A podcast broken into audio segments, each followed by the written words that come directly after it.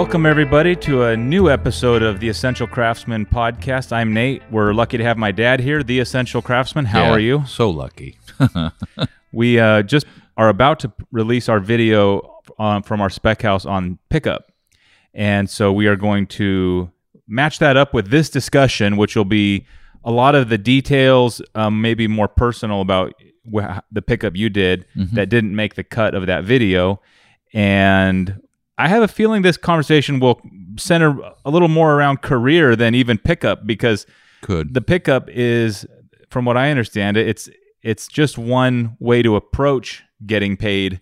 Uh, i'm sorry not pickup maybe but well piecework as we'll talk about. It's it's more a way to approach getting paid than it is the way to approach doing work itself. Well in any case why don't you give us the the background? You you mentioned in our video you spent six months doing pickup and nothing but pickup so maybe give us the little lead up to how that came to be and what that was like and maybe we'll start there Okay. And uh, so it's a it all kind of runs together in my memory. My time in Las Vegas working as a piecework framer, which is a peculiar. It's a it at least was, and I think probably still is, this niche where you're not quite a private contractor and you're not quite an employee.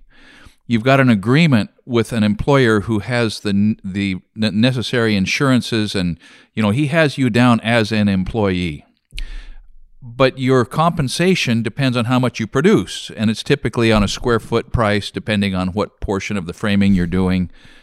But in this case, it was for Del Webb. Now, Del Webb is a big nationwide, perhaps worldwide, I don't even know, developer. And they started a tract, a Sun City tract. Now, there are Sun Cities in Phoenix and Florida and Las Vegas and probably all over the place, and they all share the same name. And when and they're like a really high quality and very well planned out and very predictable type of development. I know Yeah. people who will I've heard of people who will only buy in like a Del Webb community for whatever reasons I don't even know. I just know there's a there's a pretty loyal fan base of, of Del Webb housing tracks. Th- they have it down. They cover their bases. They they stay on. They they are they are on all of the people they have agreements with, like paint. Right. I mean, they're on them. And I got to look at that when I was doing this pickup. But as I'm thinking about this, it's interesting because it, when we built that house, you remember when we built that 1st mm-hmm. house up on that side of Las Vegas, that was about the time that the Sun City started. It had been talked about for years, and they broke ground about the time we started that house. Oh, two miles from the edge of Sun City. And at the time, I was working for MS Concrete. No, no, no. No, it was later I worked for MS Concrete. So, what I'm getting to is I actually worked making the concrete sign. They had a fancy um, colored concrete sign. It was a very elaborate geometric shape that had Sun City chiseled into the front of the tilt panels we made hmm. and gold leafed actually. Hmm. And so I I started doing pickup work in there and then I went and worked concrete for a couple of years and ended up back working a completely different kind of work in the same tract but Had to look at that dang sign every day. at, you'd had to drive by that every darn day. But that's not that important. But your your observation about piecework and another way to be compensated, yes, because piece workers always make more than minimum wage. So the employer is covered with that bureaucratic regulation, right? They can always say, well, look, you know, they're making, you know, minimum wage is this much per week, and they're making this much per week on a piece basis. And so beyond that, at least then you could still just let them work, and their compensation depended entirely on how productive they were. So that at the time was, and we can talk about now, but of course it's legitimate and it works. But I mean, somebody might not make a minimum wage if it's their first day. I wouldn't make minimum wage if I tried to do it. so tha- so that's are- right. Is that was it a little bit of a way that's like in between, like in the gray zone? You know, where where you're not actually, like you said, you're not an employee, but they are paying and pulling payroll on your paycheck and everything, right? Yeah, and all I can speak to is how it was in the 90s, right? So that is ancient history. Who knows how it is now? But there was a it was pretty pretty loosely regulated, pretty loosely supervised. You scheduled your own day. If you got there late, you got less work done at the end of the day. And the risk to that was there were other piecework carpenters prowling around Las Vegas looking for agreements. They would would be happy to jump in For instance, when I was stacking, if there were houses framed, plumbed, lined, with the trusses loaded, and you had the stacking agreement in the tract, and the, the foreman that was running the job was nervous about how productive you were, and another truck with a couple of stackers came in there and said, Hey, you got stack? He would say yes, and they would jump on the house just ahead of you, and then the next day you wouldn't have work to do. So if you got to work late, you were mm. apt to not tie up the work you needed, mm. and so there was just a relentless motivation to tie up all the work you could. How did that actually work? Like when you got that job, what did you kind of just cruise through the neighborhood till you found you knew it was close and you found the foreman, or did, is it kind of like word of mouth? Like you kind of hey, Sun Sun City's ready for uh for pickup. There's going to be a bunch of pickup out there. Call this guy. Is it kind of like that, or how, how do those things actually come Bo- together? Both ways. Um, my experience when I was stacking was John Urban and I uh, were partners, and when a tract we were in was stacked out, and we could see that we were coming to the end of the stacking in a tract, we would just start driving. You would look for walls going up out in the desert. You would drive in, see where they were at. If the framers had a bunch of walls up, okay, they're ready for trusses. Maybe there were trusses stacked up in one of the cul-de-sacs. You would find the foreman. You say, okay, we're ready to stack. What are you paying? And you would also find out who the tract was was being framed by. I worked for Southern Nevada Framers primarily. Um, there were a couple others, uh, Gary Day. I don't remember the others, hmm. but it, it's combination, and it's also word of mouth because I went to do the pickup on Sun City because there was a little economic downturn happening, and stack and layout and stairs, which is what I was doing, was not much layout. I only did that with John. I was doing stairs and stack. Was getting slow. It was getting hard to find, and somebody said, I don't remember who it was, hey, Del Webb's still moving fast. They've got a lot of houses sold. They got a lot of houses building. And so I went up there. They didn't need any stack, but the foreman said, I need pickup. You want to do pickup? I oh. said, sure. oh wow, had you ever done any pickup Not, before that? not on a piece price basis. I had done all of those tasks. Oh, oh, just finishing somebody's house to completion. Sure. So you had done the Sure. process. I had done the process, and so I knew how to Yeah. I knew the processes, so I thought, sure, let's do that. So he walked through it with me. He showed me you line the studs like this, you look for fire blocks, you look for blocking at the HVAC registers, you um, I don't remember the list right now. Yeah. Oh, there were interior elevations and soffits, and if they weren't right, you had to fix them. And at the end of that, I think each house paid 125 bucks or something. And there were like a dozen studs and three pieces of plate stock laying in front of the house banded together, which was the lumber package you had to work with to get the, You had to make it done. work with that. You had to make it work. And it was, and we have six a day. And here are the other two pickup carpenters. One of the guys' name was Frank, just a nice guy. I think the other guy's name was Mike. I don't quite remember. He wasn't as outgoing. And they had had a third guy, and he left to do something else. And those two guys didn't want to do three a day. They only wanted to do two a day. Hmm. And the foreman didn't want to be vulnerable to only having one pickup carpenter, so he was looking for a third guy. Oh. And so I stepped in.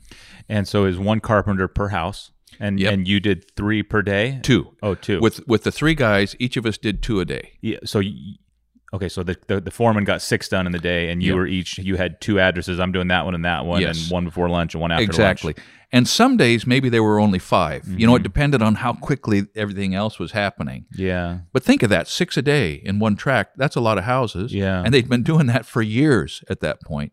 Wow. But so if there were only five ready, now it's just a little bit of a race. Yeah. Because whoever gets out of that first, the first two guys to get out of their house done got two, and the third guy only got one. And that was always me. I never got as efficient as those guys because they'd been doing it for, I think, you know, three or four years. was there more money to be made in pickup as opposed to stacking? Is No. there any part of carpentry or framing that is the most lucrative, or is it all, you know, pretty uniformly uh, paid? when I was doing it, my experience was stairs and stack. When you, if you were just solo, if you're working by yourself or with one partner, you made more money with stairs or stack than roof sheeting or walls. You had to have a crew to do walls enough quickly enough to get it done. Uh, layout paid well too, but John and I didn't stick with that too long because we were why do better you think stackers that is? because layout was more technical. Okay, it was light work, but it was more technical. And if you if you couldn't get very systematic about layout, pretty soon you're leaving mistakes, and mistakes got really expensive because the framers are going to build to your layout. Yeah. And if you laid it out wrong, and they could demonstrate that the layout was wrong and that they matched your layout, then Mm. the temptation was that the fix had to come out of your compensation. You know, it was just a problem. So those and, things and the paid more. on, at the same time, if you were really good at it and you could only have to measure it once, Yeah. And not even think twice, Yep. and if you had done that house fifty times and you didn't have to even look at the plans, Well, you, you would make little cheat cards you, Oh. you would carry around. If you didn't have the dimensions memorized, there was a guy named, I think his name was John Popjoy. And I didn't work with him. That might not be right. But he had a big reputation for being really great. And he was. And he had every move down. I mean, you would, every line was snapped right. And he had all the tricks and the jigs. And he could really lay out so and play. he would lay out all by himself. He had a helper Oh, to hold somebody the, to hold the end yeah, of the tape. Yeah, but but he was the man. He had the numbers, and Huh. he would lay it out, snap it.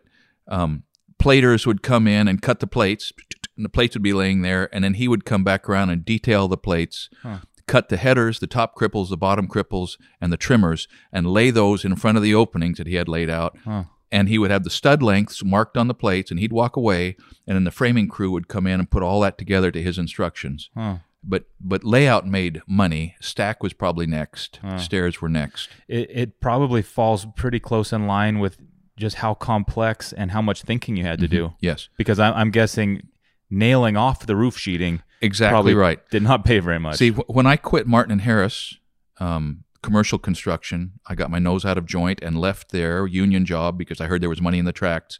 I walked onto it. The first tract I came to, I said, "Give me a job. I've been working, you know, commercial, and I want a piece work. Okay, get up there and sheet that roof." And I think that sheeting paid eight cents a square foot or something. And the trusses were up and blocked and backed, and the forklift would land a unit of uh, roof sheeting up there, and you'd sheet it and I did that for about two weeks. And then John Urban was doing stairs across the street. He'd been watching me. He came over and said, "Hey, let's partner." Mm. And he, I just got so much good education from John.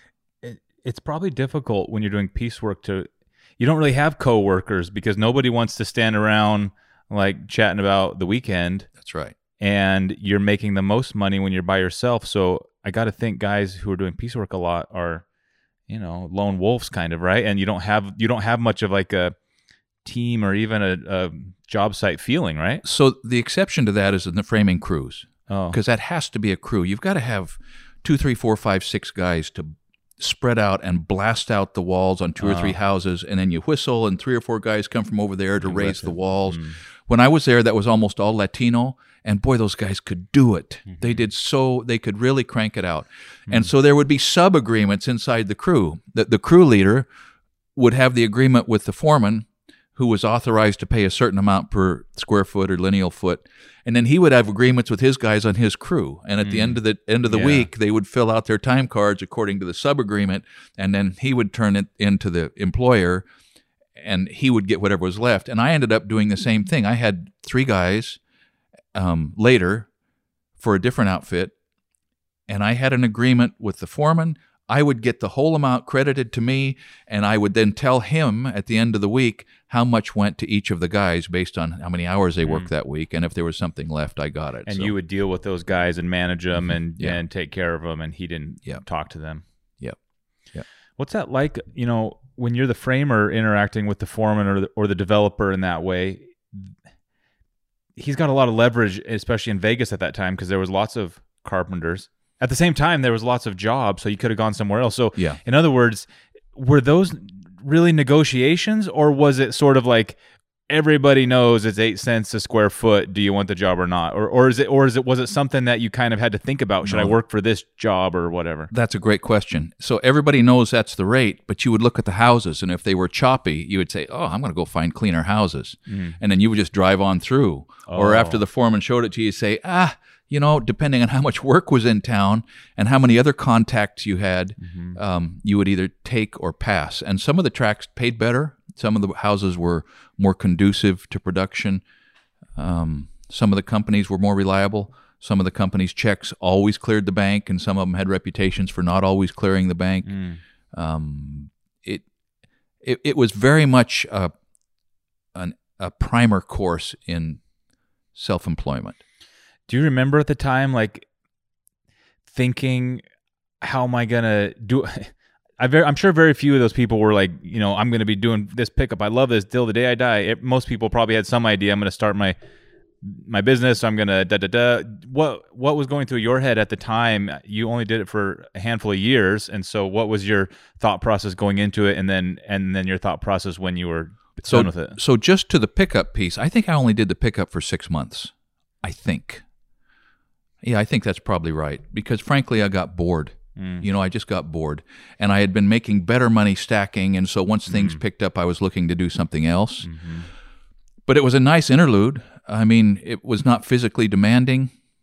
I got to know Frank and he coached me, you know, some tricks on, you know, lining that. Oh, that was the other thing. The foreman's name was Vern. I remember now. He would come around and check your work. Before you moved out of the next work, you'd look out and whistle at him. He'd come over and walk through. He had a straight edge. He would check a little bit. He'd, oh, you missed a block. You know, oh, that piece of backing's not flat. He hmm. had a great eye. Hmm. He was probably a little younger than I am now. He was probably getting 20 bucks for a job he reviewed. Also Yeah, yeah, probably. Yeah. Um, when I first showed up and walked in there, he said, "Have you got a power plane?" I said, uh, "What's a power plane?" This is a power plane. He pulled one out and he had them for sale. Hmm. And I don't remember now if he was sell- if they belonged to the company and he was selling them or if they he owned them and he was selling them. But he sold me a Makita power plane, showed me how to put the knives in, change knives, and then he would re- he would have knife replacement knives or get them sharpened. I don't remember. Hmm. And so it was it was good to learn that that just like there are production tricks in stacking or stairs or walls, there are production tricks and going through and making the house good enough to cover up. Hmm. And it turned into a race between me and those other two guys, and they always beat me. But after a couple months, I was pretty much keeping up. And talking about this now, remembering, I think it picked up, and I left there, and I ended up stacking on another little tract. And I think, I think that Greg fellow, if that was his name, was there doing maybe still doing pickup in another tract or something. But I was stacking, and I kind of had an. I, th- there's a funny hierarchy in piecework framing where the stackers are kind of the bigger dogs Mm-hmm. than the pickup guys, and so I got that little ego stroke. Yeah, as if like, I, "Who's that up there?" Yeah, yeah. Wait, I know Oh. that guy. I used to beat him on the pickup. Yeah.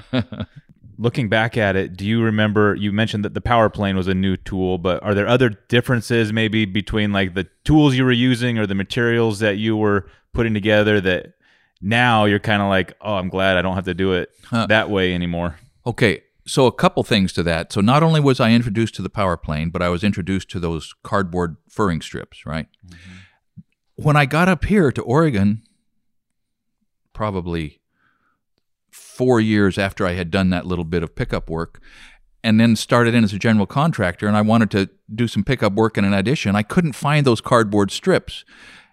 And it dawned on me that the reason for that is is that up here in the northwest, where ambient humidity is almost always high, the studs just don't bow as much as they do in the in the southwest in the desert. I don't mm. care if it's kiln dried or what. I don't care if it's in the shade.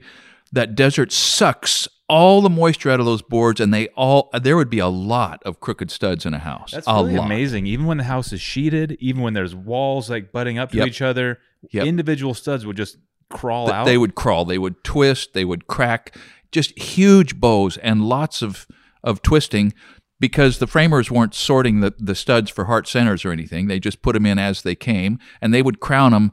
But that desert just, Yeah. it's, it's a completely different world down there than up here for the stability of the wood before you get it behind the drywall. Well, and especially when the sun's on it. Oh, man. because that alone would just, I would imagine, torch lumber. it torches it. Um, I cut out. I had the, some stairs in a tract, and it seems like there was like a dozen sets of stairs or thirteen sets of stairs. And I knew that the framers were consistent. All the dimensions were consistent, and so I cut out all the stringers for a dozen sets of stairs at once, two by twelves. Cut, cut, cut, cut, cut, cut, cut, cut, cut, cut, and then it took me a couple days, and I could go around and just assemble them, mm-hmm. and I made money. But I cut out all these stringers, and I had them stacked up on sawhorses out in the blazing sun, and there was a quiet moment, and I realized I can hear those stringers cracking. I could hear the I could hear those hmm. triangular shaped pieces. wow.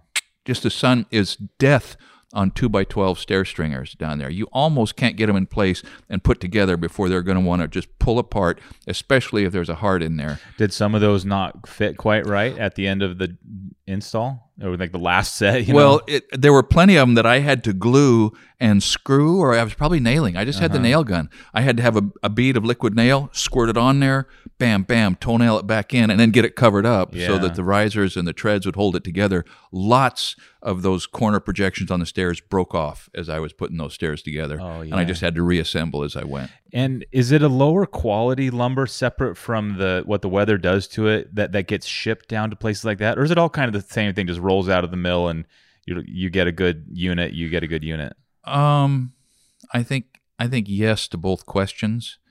Those those framing contractors shop price relentlessly. I mean, the margin on lumber is a big part of their money. Mm-hmm. And so if they find a deal with some sort of a lumber wholesaler, the lumber wholesaler is just funneling lumber to them.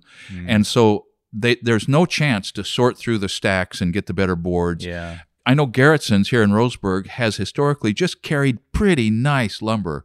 You, the, you guys have seen that probably in that in our videos that the lumber's pretty good, better than what I was used to nailing up down there. But you see the logos of the same sawmills down there that you see up here: Roseburg Lumber, Seneca, all the rest. I mean, Yeah. it's coming out of the same operations, but it's there's less ability to sort. And someone had asked me, a friend, like, is is if lumber is a lot cheaper around here because it, some of it's like made right here in town, and I kind of had to say I, don't think so. No. it's really not because. I think a lot of times, even if it that plywood's made at Roseburg Lumber, it probably still goes to Portland to the That's right. and then gets shipped down here and set back in the store in a fork with a forklift. And so I, I don't think it really is. I think it's uh, the same. So, you're selection. right.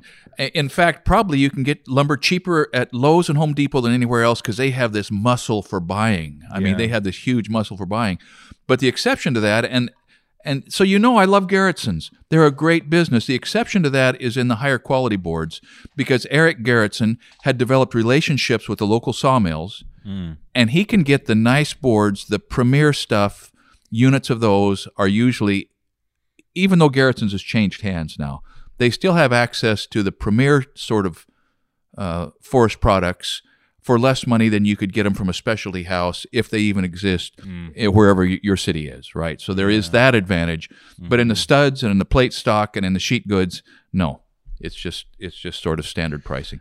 in terms of quality, separate from materials, but the incentive for a framer who's hustling is to get the job done and hide things so they can get paid, and that's part of where you know the reputation of a mm-hmm. of a shoddy sort of Butcher. butcher work you know style high production thing comes from. But but what's that really like? Because like you said, you know someone's coming after to check the work. You know, for example, the layout guy, he's going to have everybody on his case, and so how strong is that incentive to just kind of do a sloppy job or does everybody sort of actually kind of rise to you know workmanlike manner and according to standard practice in a way that makes sense or is there is there a big discrepancy between individual people and how they do um, for each of these tasks So there is a discrepancy, but at the end of the day, it's the system that, that determines the strength of the house. The thickness of the sheeting, the centers on your nailing, whether the hold downs are in place, whether the anchor bolts are under the concrete. So as far as the strength of the structure, it's it's 6s mm-hmm. As far as straightness, straightness and fit up on siding and fascia boards and that sort and and square plumb and true. Square not so much because because the layout guy is going to have squared it up as much as he can on the slab. Okay, so let's get back to this, but let me just throw out there that there was one time I got involved with a slab that had been poured and I was working for MS Concrete and we had poured a slab, a different crew that was 1 foot out of square. A foot whoops and the framers ran into that and they said, "We don't care." And they so the layout man and everybody ran that out of square wall right out into space. Wow. It was hanging in space off of the 12 inch out of square slab, and so the slab had to be torn out out from under the wall and then poured back to comply with what the plans had obligated the house to be. So hmm. there is that, right? So so it's yes and no.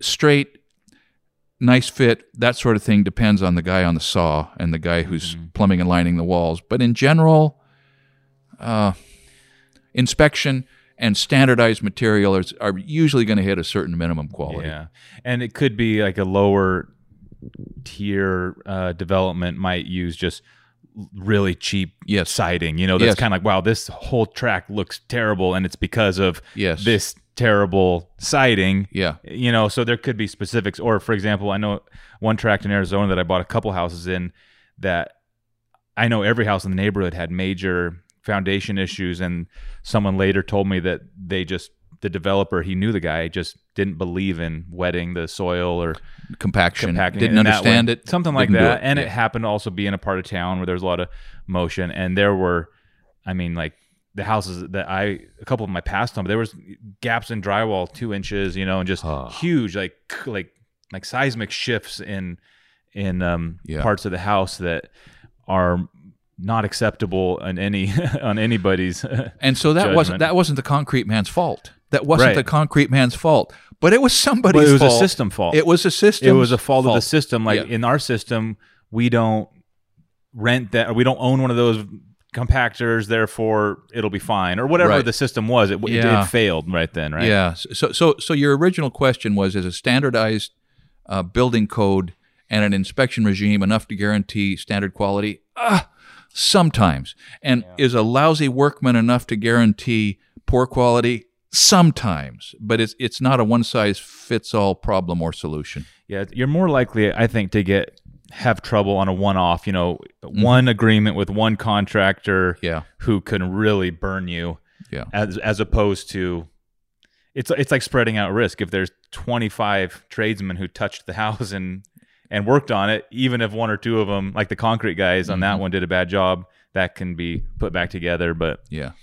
Uh, Yeah. But and to continue to belabor this, um,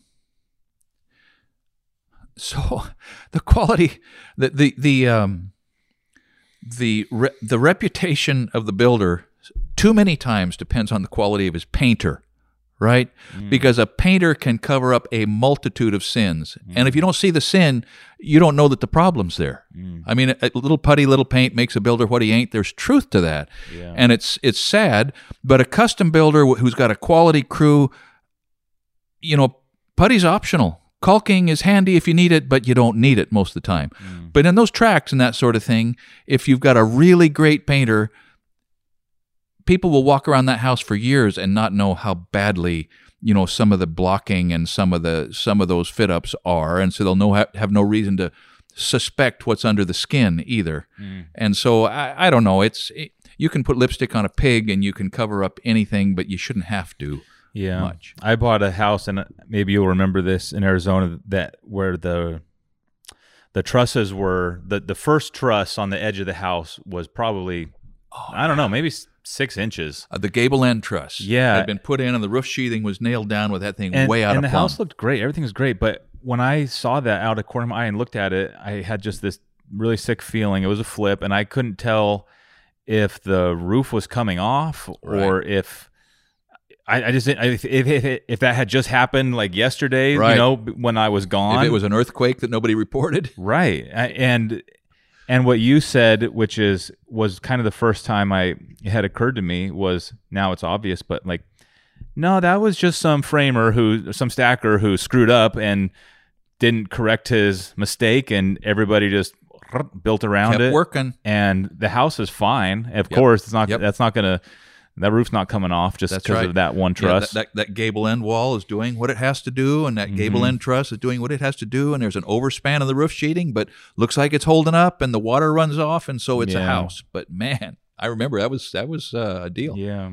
Let's finish up talking about our spec house and a couple of the areas in pickup that maybe we didn't um, go into enough detail on in the video. And for you viewers, you'll you'll get this, but sometimes we're limited by the footage we have, and if we didn't happen to film something quite right, where we, it's harder to talk about it. But let's do that now. So, are there any parts of the pickup on that house that you were kind Yeah. of paying attention to that maybe didn't get brought up properly in our episode? Yeah, in fact, it's interesting.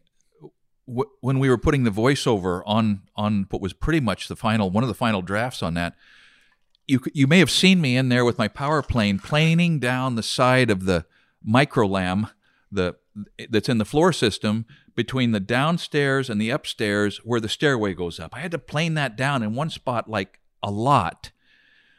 And the reason for that is is that even though I took a fair amount of time trying to line up that stairwell because I knew this was going to be coming, where an upstairs wall sits on an opening on a, in a floor system that then is picked up and transferred down to the floor by the downstairs walls. I mean, platform framing is you build a platform and put walls on it and put another platform on it and put walls on it. You can go up like that, like three or four stories before structurally it runs out of steam.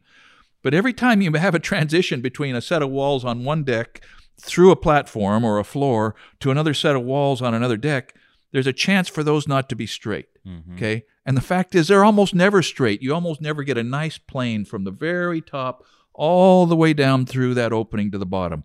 And sure enough, even though, I mean, we worked at it, but sure enough, it was out. And there is nothing, well, there's a couple things equally appalling, but I hate walking down a set of stairs and noticing that the rim joist, that the, the the joist in that floor system is not in line with the walls. You can always see the drywall mm. come down to a point and then back in, or dive back in and come back out if the mm. drywaller didn't get it flat. It's just mm. you can't mistake it. Mm. The only other thing that's a, that is as ugly as that is a header that is underdesigned and has sagged. So you've got a garage header or over a big window or something. Not at our house. Not at our house. Not no. We've got none of that. The headers are all overkill, like yeah. probably 30%. I wasn't taking any chances on this. But I hate a header that sags. We don't have them. There, there's crown in the headers when we put them in, and the crown's probably still there. And there's no way to, in, in pickup to fix that. No, you, you, can't. You can't fix that in pickup. Yeah. You know, at least not and keep the job moving along. It's it's much more than pickup at that point. It's remodeling. It's it's yeah. renovating. Hmm. But but just the whole thing about about keeping walls flat in a clerestory situation. That, that is where you know, from an elevation up high all the way down. If you haven't balloon framed that wall so the studs are one piece from the bottom to the top, you better spend some extra time lining them up where they come across the platform. Um, why is it that there's no pickup phase on the exterior of the house before the siding goes on? Is that because that the the siding and the sheeting just kind of take care of any discrepancy Good out question. there? Good question. And the fact is, sometimes there is. Um, so Nathan and what were our friends' names uh, cited for Jim, Jim, Kenny, Kenny, and and Nathan mm-hmm. had just come from working for a, a local a local disaster builder who and I'm not going to say their name, but they had tied up they had hundreds of houses going in Oregon and then they collapsed into bankruptcy. And those three guys had been putting siding on for them when they were rolling high and then they started diving off the edge of the cliff. And they had horror stories about you know rim joist sticking out of the plane an inch or two, and they couldn't just side over it. They had to dig in and tear it back, and mm. and just just big big problems yeah. that. But the pickup to reestablish straight on the outside of a house, it's sheeted and nailed, is a huge problem. So sometimes. Yeah. Sometimes there is that, but there you, wasn't you, You probably house. have a little more discrepancy enough to yeah. to make it okay if you don't have to put an eight foot level across. But if you're That's past right. an inch on a rim joist, that, you can see it with your naked eye. You don't need a level to tell yeah, you. that's wrong. right. You know, it, it, the drywall, if it's not within an eighth of an inch of being flat, you're always going to see it. Yeah. But with beveled siding on the outside, just the texture of the siding and being broken up by the window trim projecting out and the ins and outs of the house will cover a much greater de- standard deviation than than on Mm. the inside. Yeah, that makes sense. Well, that's great. Well, um, any last comments on the pickup on our house? Maybe just to let the viewers know now that that's done. Oh, you know what we what we didn't mention also in the video was the inspection because that that should be mentioned, and maybe we'll do that separate. But that kind of happened around the same time. Do you want to just explain to everybody that what that inspection was all about? There was kind of several. Yeah, th- there was the, the inspections. And let's see if I can spit this out right. So you have mechanical inspections and a framing inspection. The first portion of the framing inspection happened way back when, when the shear nailing was inspected to make sure that the nailing that was specified by Dave Thomas, our structural engineer, was complied with before we put the um, the building wrap on. So that was the first one. Around here, there is not a roof nailing inspection, although there is in other places. So the framing inspection on the inside was just about compliance on additional hold downs and um, just sort of general compliance with the plans, that sort of thing. And it was very obvious. I mean, it was very obvious that everything was in place. But before he signs off the framing inspection, the plumbing, the, the rough plumbing, the electrical, and the HVAC have to also be signed off. Because once the framing is signed off and those and um, predicated on the signing off of those mechanical systems, it's time to cover it up. And so they kind of hang on to that ace in the hole. They won't sign the frame until the mechanical systems are A OK. Mm. And I think the only remedial work, we had some nail plates to put on electrical and plumbing. Um, I think that was, I think that was it. Everybody, everybody nailed. Oh, I think we had a couple of holes that were a little close to the edge of it, but that was just a nail plate. So yeah, the the inspections went almost seamlessly. The inspector suggested I put some A35s holding down um, the rafters to the plates, but then I pointed for uplift, resistance to uplift, not to slide. But then I pointed out that the exterior sheathing had gone up over the blocking in between the trusses and had been nailed off on four inch centers, which took care of the resistance to uplift. Mm. And so I'm sure there's been some heartbroken kind of not DIY, but if you're you're building your own house and you're framing it and doing a beautiful job, and then months go by while you're doing all the other systems, and then that guy comes and, and frames and inspects your framing and could point out something that's kind of like, oops, oops, wish I would have known that yeah. yesterday. Yeah, and I could big time. It's just kind of surprising, you know that framing that w- was inspected was done a year in our case a year but that's not the point. The point is quite a while ago. Yeah. And uh, that's the first time that he was looking at the roof system in that way. Yeah. Which if there was something really major that's right. uh, yeah then now now it's now we got a real problem. You're doing yeah. it all from the inside. Yeah yeah.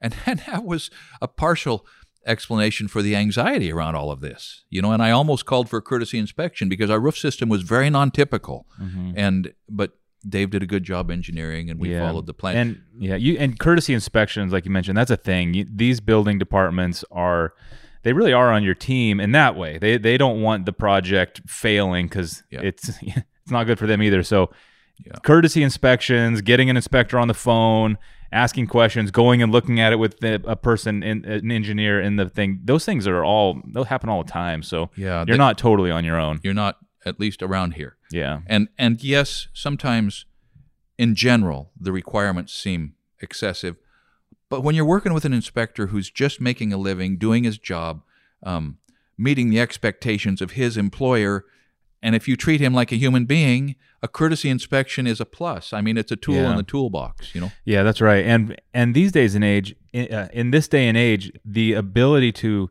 look at the building code is is a kind of a skill of its own, and you can find the building code. You most of you, I'm sure, know this, but it just takes practice. But I think it's a good idea for anybody, whether you're a professional or just a DIY. Just learn how to get into the code yourself, yeah, and get advice. it out of the horse's mouth and know where it is, and and just that it's like going to Google. Kind of, you can find the information you need if you kind of practice how to get it. So that that knowing the code is not some mysterious information that only super pro contractors and inspectors have access to. You you can look at the code yourself and it's written in pretty plain English. Pretty plain English. In case you're not following our series, um, you know, every episode, it's taken us a year just because we're making the video series. That's not normal, right? No. Yeah, it's taken us years to get yeah. to this. And it is not normal at all. Uh, a, a normal course of construction for this house on that lot, not counting the site work, you know, probably would have been start to finish a year. Probably a year would have, and, and it's because it's kind of a tricky house and tough access. But simpler houses with with normal roof systems and that sort of thing can easily be knocked out in three, four, five, six months, start to finish. Yeah. But not this one for a lot of reasons, and a lot of the reasons are the fact that we are engaged in a social media venture. Well, it just wasn't the point because That's we right. we very easily could have got it done much quicker, but we took strategic breaks so we could digest footage. We kind of held contractors off so that we didn't have overlapping trades so we could kind of point the cameras. Yep. We we have purposely um, been dragging our feet, and and so don't think that the the the timing is relevant to to your project in No. that way. And I actually mentioned. Um, our the CC&Rs on that lot specify even that like no construction project should take longer than like What was it? 10 months or 12 Yeah, months or or something like that. something. We blew that out of the water. Whoops. Yeah. so th- those that can be building code as well. In fact, we probably had to renew our permit. Oh no, we've had regular inspections. But Yeah. if you don't have regular inspections, if you're not moving forward, your permit can expire and you can be really kind of left out in the cold. So luckily we're we're chipping away at it, but when I started talking to Phil, my friend Phil Rokas, the plumber, what a guy. When I started talking to him, he said, Look, man, he said, uh, I'm not very fast at this, primarily because he's pulled off on service calls. He's a one man band. I mean, he's it. And a big part of Douglas County relies on him to solve their tricky plumbing problems. And so we knew going into the deal that Phil was only going to be able to be there when Phil could be there. And frankly, it was a relief to kind of slow the project down while the plumbing happened because there were a lot of other things that we had sort of neglected that had to be taken care of. And it gave us time to do that. Yeah, we're also fortunate not to make this all about us, but I'm assuming at this point, if you're listening, you you are watching our series. But we're fortunate to not have a bank uh, financing involved, Yeah. and financing can introduce a whole set of pressure that we haven't experienced when you're making On this project. right? When on this project, when you're making payments on a property that is that you can't sell yet Yeah. or you can't rent out yet. There, there's a lot of incentive Yeah. to hustle when there's a bank or lender involved. A construction loan, typically, in my experience, they don't want to write them for more than about nine months because a construction loan is the scariest loan that a bank ever writes because it's not collateralized by anything. A house that does not yet have a final inspection and a certificate of occupancy really doesn't have any value. And so the mm-hmm. bank has been loaning money to get something built that's only marketable once it's built, and they don't want that to stretch on and on and on. And so, Yeah, and it doesn't make them feel better to say, "Well, look, we're making s- slow progress Yeah, because no. things change. You know, the market changes and interest rates change, and yeah. that's not. They're not interested in that. They're interested in getting the project yeah, done. and an unfinished house is a deteriorating asset. You know, it can physically go downhill if it's not done and secure and weather tight. So yeah, yeah. Well, we said that that was the last framing video, and it will be. Although it's looking like we're going to have a sort of a junk drawer kind of miscellaneous uh, framing video. There's been a few little tasks that that ha- never found a home, like making crawl space or uh, sorry attic access, and a few other odds and ends. So we we may um, Yeah. keep dragging this out more, but we'll try to we'll try to keep them quick and to the point as usual. If you have questions, you can put them in the comments below. Thanks everybody for tuning in. Do you have any parting words on pickup for our listeners? Nope, I'm just glad that the dry, let me tell you the drywall's on it, and I am looking forward to introducing you guys to Darren Sutton. He's done a fine job on the drywall. Yeah, can't wait to share that with you all. Have a great week, everyone, and we'll catch you next time. See ya.